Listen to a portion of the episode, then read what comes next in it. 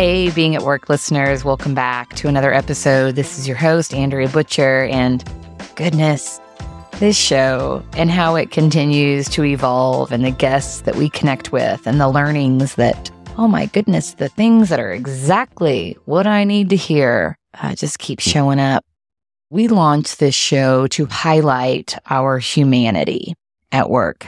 Leadership is hard and it's all connected. And when I first connected with this guest last year, probably mid year, she was in the car with her daughter on her way home from her daughter's chemo appointment. And I was very quick to say, Oh my gosh, you know, should we reschedule? Without skipping a beat, like, Oh no, we do this a lot, she said. And then she told me the story.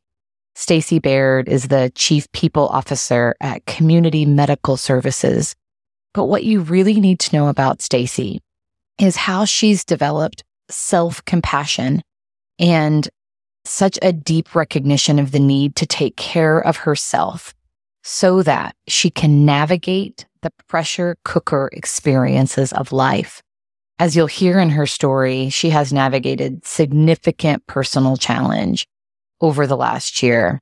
She's continued to podcast. She's continued to serve as an executive. She's continued to be a mom and a wife and do lots of other things. And she's learned so much about herself and her leadership in the process. Check it out.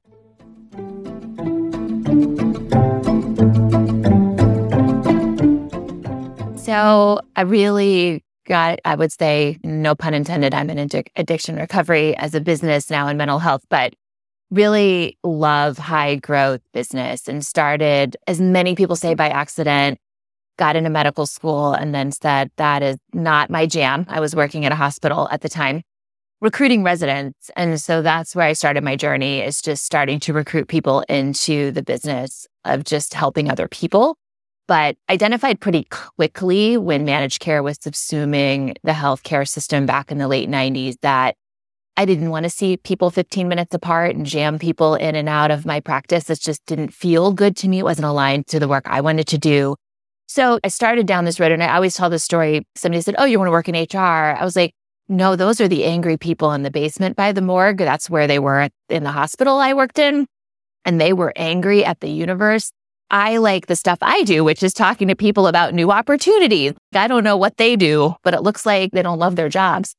So I went into recruiting first and just started down the road there. And then one of my clients asked me to come to his company that he was building in Sunnyvale, California to build an HR team. And again, I was like, I don't know how to do that. But he said, we'll figure it out. We're going to figure a lot of things out because we're going to be in Silicon Valley and we have to compete for talent. So talent's the biggest issue. So that started my journey, led the practice for a ton of high growth organizations, PE, VC funded. Some public companies have been at public companies twice, leading either the talent acquisition or a bigger part of the HR function. So just a variety. I like a challenge. So the common denominator is give me the hard thing. Every time I go take a new opportunity. My husband this time was like, this one looks pretty good. I was like, that one looks like the easy one. I'm not in. So here I am at CMS. Really, we're at the tip of the spear, of the opioid crisis. It's a very tough business. We are Medicaid funded. There's nothing here that makes what we do for a living easy. And we are on a mission to solve this opioid crisis, which touched my family several years ago. And everyone here, I think, has had some level of personal experience with this crisis. So it's personal for all of us.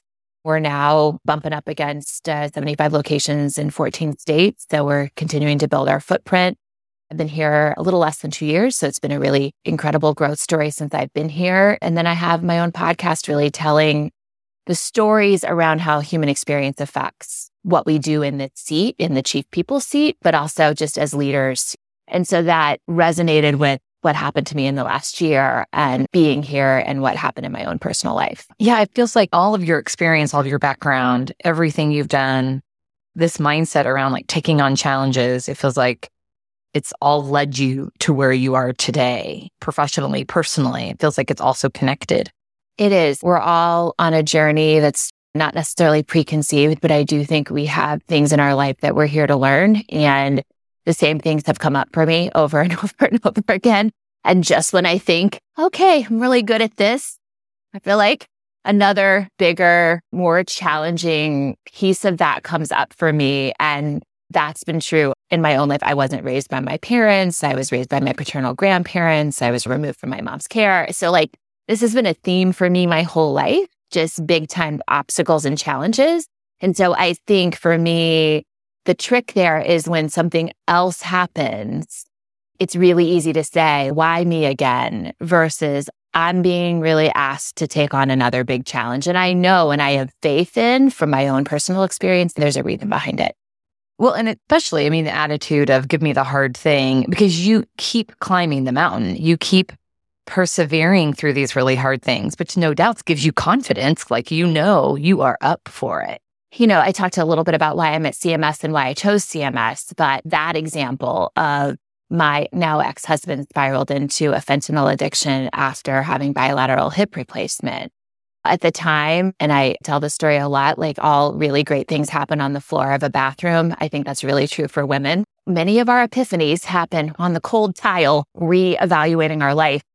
And it was in my life definitely for a reason. And it drew me into this opportunity as an example, understanding how real this crisis is and how broad and how deep this cuts and how it affects not just the person struggling with addiction, but with their children and their partner and their parents and their life. It is a ripple that is unseen. And so I think an opportunity to come here is a great example of, again, in my life for a reason. And here we are looking at how do we change the trajectory of people's lives that are struggling with that same problem. Absolutely. So you, your personal connection, no doubt, supports your influence as a leader and an executive in this business. There's a real personal why for you. What a great intro and way to set up our conversation. Because when you and I were first connected, and I told you that the sole focus of this show being at work was it's a leadership podcast that highlights our humanity at work. And in our first intro conversation, you were in the car with your daughter because you were leaving a doctor's appointment and you'll tell us about her journey and what you all have been navigating over the last year. But just the way you were so like just doing it. Cause I even said, Do you want to reschedule? And you're like, Nope, this is how I do a lot of my work. Your being at work over the last year has looked very different than it has for a lot of other people. And I so admire the grace with which you have navigated that. And I know you're going to talk about how you've developed self compassion and, but you're such a good example of how being at work can look really, really hard and you continue to show up in that. Yeah. It wasn't great every day. So I'll say that. But I think that's part of the process. And I don't think it's realistic. That's the whole point of self compassion. You're going to have days where it doesn't look pretty it's not going well and you're having a hard day and you have meetings on your calendar. And I think it's the discernment and the repetition of that discernment, for example, on when can you show up? When should you show up? When is it good for you to show up? Good for you, good for everyone else. And when is it not? Because there were definitely days early on that I showed up that I should have not shown up again, for myself, for my daughter, for my team, for everyone involved, I probably should have taken a pass on a meeting or not shown up. So I think, again, the blessing and the gift. So the story is my daughter got very sick this time last year. So December, actually, of last year, 2022. She couldn't fight off the flu. She was having all sorts of issues. And whether it's maternal instinct or I've been in healthcare for a lot of my career, I just knew something wasn't right with her health. How old was she, Stacie, at the time? She was 16. And this is my child that really played top level volleyball on a national level since she was six. This is like my athlete, my kid that is super tough, had almost dislocated a shoulder in a game. She's my toughest, like physically tough kid. If this was my son who like, if his pinky toe hurts, we're not getting out of bed, different discernment there for her to be complaining, you knew something was up. And she just couldn't shake things. And so I kept going to the pediatrician. We came every week. Every week we kept going back and flash forward. The last time I took her in to the pediatrician, within 12 hours, she was diagnosed with a, a rare form of leukemia that's super aggressive. And she was in really a late stage of that leukemia by that point. She was almost in organ failure. And we went from the pediatrician's office to the children's hospital to her first round of chemo within 12 hours. And so you don't even have time to process what's going on. The oncologist is sitting in front of you and she couldn't process what was going on. 16 is hard. 16 year old girl, really hard. 16 year old girl, and now you have cancer and you're going to lose your hair and all the things that she was most concerned about. I was concerned about just losing her period. It was all a blur. She asked me the other day, she's like, What did I say? I'm like, I'm going to have to ask James. I don't really remember what she said. I remember we were just both in a state. I assumed it was leukemia or lymphoma about probably five or six hours before they came and told us, just given the test that they were running. But again, the blessing and the curse of being in healthcare, I was reading the tea leaves. And then from that point forward, she was inpatient for 30 days. And then she had five day a week chemo for nine months, having to navigate through all of her teenage stuff about shaving her head and all the things that she was navigating, as well as navigating the reality of the chemo that she was having was incredibly aggressive and she was very, very sick. So I tell the story quite a bit about that 30 days was a lot of practice, lots of things, but I really found this Kristin Neff and Chris Germer's work on self compassion. I had found that work probably about six months prior to that. It's a three step process. It's pretty simple. This is why I think if we don't cultivate our own human experience, we can't really do anything for anyone else because this is all about yourself and not self care and going to a spa day. Like that wasn't going to help me. What was going to help me was I drove to that hospital every day for 30 days and I had to make decisions along the way. What could I handle today? How did I curate my morning to show up for my daughter in a positive and inspirational way for her as soon as I walked through that door when she was having her worst day of her life and walking through the hallways of a children's hospital where you're on a cancer ward and all the things you see, experience, and feel, all the parents you interact with, all the kiddos that you see, all the things. Like it's this microcosm of how do I navigate that today so waking up every morning and saying, what do I need today? Do I need a workout or did that feel terrible? I'm a workout person. I've taught cycle and aerobics for 26 years. I love a workout, but there are some mornings I wake up, I was like, that sounds like the worst thing ever. I need a bagel and some coffee. You know, what do I need today? I made a decision every day whether I drove into the parking garage or I didn't. Seems so minor, and it isn't. The parking garage is very small. People are stressed. Parents are there because their child is sick. There are kids crying. Like it again is the incubator of stress and pressure. COVID restrictions, believe it or not, even last year were still on. People were masked, distancing. There was a check in protocol at the front desk. So it was just like the pressure cooker of all the things you can think of that are like the most stressful things you can think of. There's nothing more stressful than your child not being well as a parent. And so some days I was like, yep, not doing that today. I'm parking at the Starbucks. I'm going to go into Starbucks, get a coffee, get a coffee for one of the nurses, you know, at the same time, be grateful for them taking care of my child overnight, walk across the street. I'm not going into that parking garage today. I'm going to go right into the building. And some days I was like, I'm feeling good today. And if I can smile at someone or be positive for someone else or hold the door for someone else because I'm in a space I can do that today, then I'm going to do that today. So, really, self compassion is what do I need today to be in my best space? And then that mindfulness, just taking a minute and asking yourself that question. Let me follow through on what that looks like and really giving yourself the appreciation for doing that for yourself and saying like everybody's kiddo here is sick. My kiddo is having a rough day today. It is normal for me to feel like this is hard. I'm not less than because I'm not there at eight o'clock sharp for rounds with the doctor every single day. I'm allowed to have a hard day. I'm allowed to have a day where things are not flowing so easily. And so those components are what really stuck with me. And like I said, what a gift 30 days in a row. There's no science necessarily around the 30 days for a habit, but I will say it got pretty sticky after doing it after 30 days of every single day asking myself those questions. And then when she transitioned home, it really wasn't any easier. We drove her 30 minutes each direction for chemo every day, Monday through Friday. And you're walking into the same stuff. You know, you're walking into a PEDS unit, an oncology unit at a smaller location. So yeah, it was lots and lots of days in a row of asking myself those same questions. Well, I suspect her transition home came with a new set of challenges then. Absolutely. Because then we're worried about she was immunocompromised. And I have two other teenage girls at home that work in service industry jobs and go to school. And how do we keep everybody safe? So, yeah, there's a level of fear that came with her not being in the bubble for sure. Uh, her being in the bubble was sometimes easier, even though it was not as easy on me some days. It was better for her.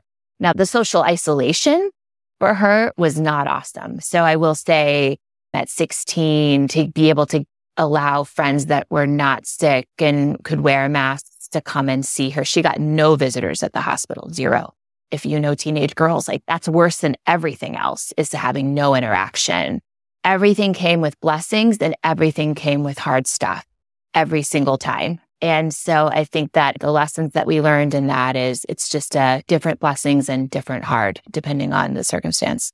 Which is why that taking it day by day and what do I need today? Because conditions were changing, the variables were different, circumstances were different. That day by day really served you well. If you know anything about being a caregiver of somebody who is struggling with something that's that serious, they have good days and bad days too. She'd have really good days and she'd have days where she was not good at all. And what you think is going to happen is never what's going to happen. So, like the days I'm like, okay, we're off chemo for a week. This is great. You're going to be great. She was so much worse those weeks because she wasn't getting IV meds for nausea and other things. So, the weeks she was off of chemo, I'm thinking in my mind, great. It was horrible. She was super sick. And like you said, just every day waking up and going, what do I need today? What does she need today? I can't control what today looks like. I'm going to do my best to show up and I'm going to just communicate with my team. Like, we're having a bad day today, guys. Can I get your help here? Can someone help me there? Or I'll be on this if I can, but I can't commit to being there. Or it's a good day, guys. If you don't mind, can I reach out and grab some one-on-ones with you guys if your calendars are open because I'm, we're having a good day. Let me touch base with the people that have been reaching out. So it was really created a, a level of flexibility on our team as well. We have a really good team and everybody really had each other's back. It was a gift as well. Well, and that, I mean, it goes back to your do I show up for this call? Do I not? Because you continued to serve as an executive. You continued to podcast. You continued to do all the things, be a wife, be a mom to other kids. So I imagine it was like, whatever you're walking into, how can I show up given everything that's going on with me?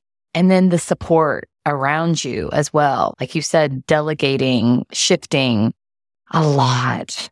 It's a lot. And I heard someone say one time, like, pain and trauma aren't comparative.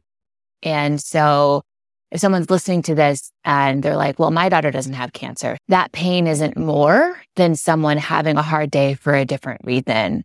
It doesn't matter what the reason is, it's hard. And there's grace that goes along with that. Whatever it is, those comparisons can get us in trouble. The parking garage is such a metaphor, isn't it? I remember the first time you described that for me, and I very much related to the pressure cooker and particularly your comment about on the days that you decided to go into the pressure cooker, being a light for people, being positive for people. But you got to know what's going on with you in order to do that. It's so important because I suspect that there were times I shouldn't have shown up. There were times I shouldn't have gone into the pressure cooker, the parking garage, but I did. What are your learnings from those moments? As a mom, as an executive, as a leader, I have spent a lot of my career setting aside my own needs to really try to help other people. And an interesting question I got a lot is you're going to still do the podcast? I'm like, that is my creative outlet. That's my connection with other people. That's my ability to learn new things as I have conversations with other people. And every time last year a guest would come on, I'd like, well, thank you for giving me exactly what I needed today because you delivered exactly something that I really needed to hear and learn. So I think creating space in your car, the music I would play, or am I in the mood to listen to something that's a podcast that's more fun? Or do I want to listen to music today? Those are the very minor decisions that we make. Or is this an opportunity because I have a 45 minute commute to the hospital? Do I call one of my friends that's in Toronto that I never get to talk to because she and I can now connect because I have 45 minutes? So really trying to reorient that time in the car as a gift for myself as well instead of a burden. Cause you can take that trip over and over. Same thing when I started driving. For anybody that has kids, there's this moment that happens when they get their driver's license. Our youngest, Holland, is about to get her driver's license next week. There's a little bit of sadness. You don't spend time in the car with them really anymore. And so Joss was 16. So she had had her license for almost a year when she got diagnosed. And so those trips, the chemo ended up being the most time I had spent with her in a long, long time. And the time in the car. Now, sometimes she was asleep and wouldn't even speak to me because she was emotional and hormonal and all the things. And some days she was really talkative and telling me all the things and how she's processing this or what's happening for her. And so I think people say words like gratitude or be grateful or understand abundance. And we use that terminology, but all it really means is taking every one of those experiences as an opportunity. You can view it as an opportunity and a gift, or you can view it as a burden. And so this was an opportunity to reconnect with my daughter. And then, you know, as her treatment went on, it actually created other opportunities. Our son Dayton picked her up sometimes. Sometimes my husband picked her up. Sometimes her dad picked her up. Sometimes her friends were on spring break and we got a waiver for some of her friends to come and pick her up and they could see what she was going through. And it allowed people to be in her world. And although she always many times preferred for me to be there as a mom, right? Like everybody gets that. I think she also really appreciated how other people showed up for her. She understood like I was trying to navigate all the things over months and months and months of time. It wasn't a short period of time. It was a very long period of time she started to really also understand and appreciate other people were coming and, and helping too, helping me and helping her. When I imagine the insight that all of those people got too from the experience, the learnings they had, a lot of small win opportunities along the way that you took advantage of. Yeah, there was a little girl. I think I did a Freedom Friday post about this. That there was this little girl that was there every Tuesday that we went into treatment, and she only had treatment once a week, but she was maybe five or six, and she always wore these headphones that had little kitten ears on it, her little bald fuzzy head. Like she's the cutest thing. And she loved Jocelyn. Was so excited when Jocelyn would walk in. And she said to me one time, she is so beautiful. And I think for Joss, sometimes that was hard. That was heavy. That was a lot. But one day, Jocelyn was upset that day because a boy had said something mean to her at a party and that Jocelyn looked like a boy. And this girl was like, Jocelyn, that boy is just stupid. Like he like to have the shoe on the other foot. She was like, listen to me. So to your point, those were all really organic gifts. And now Jocelyn wants to go to school to be a nurse. That was not in her realm before all of this. And just understanding how those nurses change the trajectory of her life and her treatment. And how this experience will just shape her. So, how is she doing? How is Jocelyn today? She's great. She's in remission. She had two clear bone marrow biopsies. So, she's in full remission. And she goes back once a month. We do our checkups. We have to do that for a couple of years. And yeah, she's looking at what's next. Where does she want to go to nursing school and what does she want that to be? So she's finishing up high school. She's a little behind, as you can imagine. So we're trying to chip away. And then she's back at work and she worked at Subway before she got sick. And this is a testament to the labor market. Like she walked into a Subway, a different Subway, and they were like, let me understand you already know how to do this stuff. And they hired her without even interviewing her. So I think that's just normal, like starting to feel normal. I'd like for her to go away to school to have back some of what she missed around normal She didn't get to do many, many normal things of her senior year. So I'd love for her to go experience school in, in a very immersive way to sort of get back some of that experience that she missed out on over the last couple of years, hoping she can do that. And you referenced your Freedom Fridays. Was that something that you started doing? And tell us about the Freedom Fridays. So, interestingly enough, I started it before this all happened because we have a town hall every Friday, a live town hall at CMS. It's a gift and it's very challenging because it's an open with all employees. So, all 800 plus can dial into this and ask any question they want. We don't censor all the questions you can imagine. Those are all the questions I'm getting on town hall. Why is this? Why is that? This is unfair. And so I actually, one of the first steps to self compassion for me was I work out really hard almost every day. So Freedom Friday, I started going on a hike every Friday, 10 minutes from my house. I have a trailhead. And I said to myself, what do I need today? Do I need a hard hike or do I just need to meander and like take pictures? I do photography. Do I just take pictures today? So to really be in a space by the time we dial into town hall at 9 a.m., where I'm in a good place, what's going to help me show up for this town hall positive, refreshed, open, viewing feedback as a gift, seeking to understand how do I get myself there? And so that's where Freedoms Friday started and just taking the opportunity every Friday morning to do what I feel like doing, not what I feel like I think I should do and really feeling like in my body and in my soul and in my mind, what's going to move me into a better space. And so I've been doing that. Man, it's almost been two years. And that's what's built kind of my LinkedIn growth. And I think that really resonates for people. Like before you go into your weekend, what do you need to do on Friday to get ready to disconnect? If you're a Monday through Friday person or the last day of your work week, what's going to help you check the boxes or what are the things that you can do today so you can close your computer at the end of the day and go, I'm good.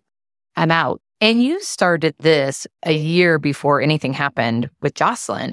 So I think about too, just that discipline around how am I going into my weekend so prepared you for every moment, didn't it? Every day. 100%. Yeah. And I did Freedom Friday the week she got diagnosed. It was the hardest one of, I cried the whole time.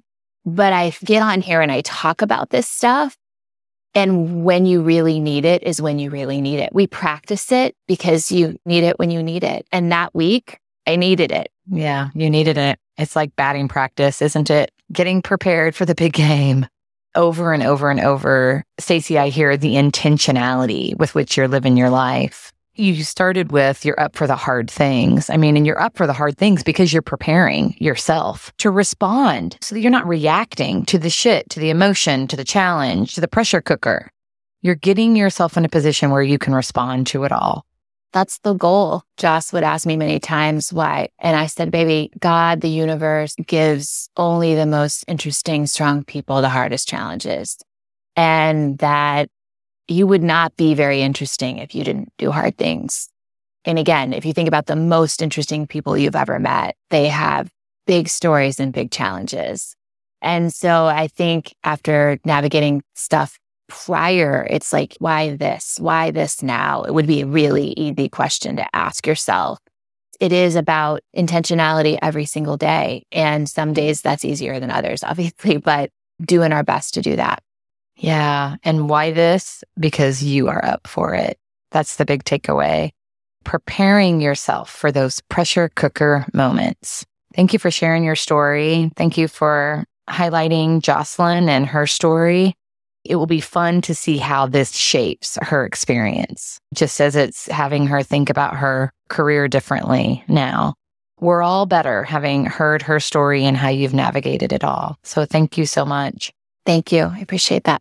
If our listeners want to connect with you, Stacie, and learn more about the Freedom Fridays and all the great work you're doing, what's the best place to find you?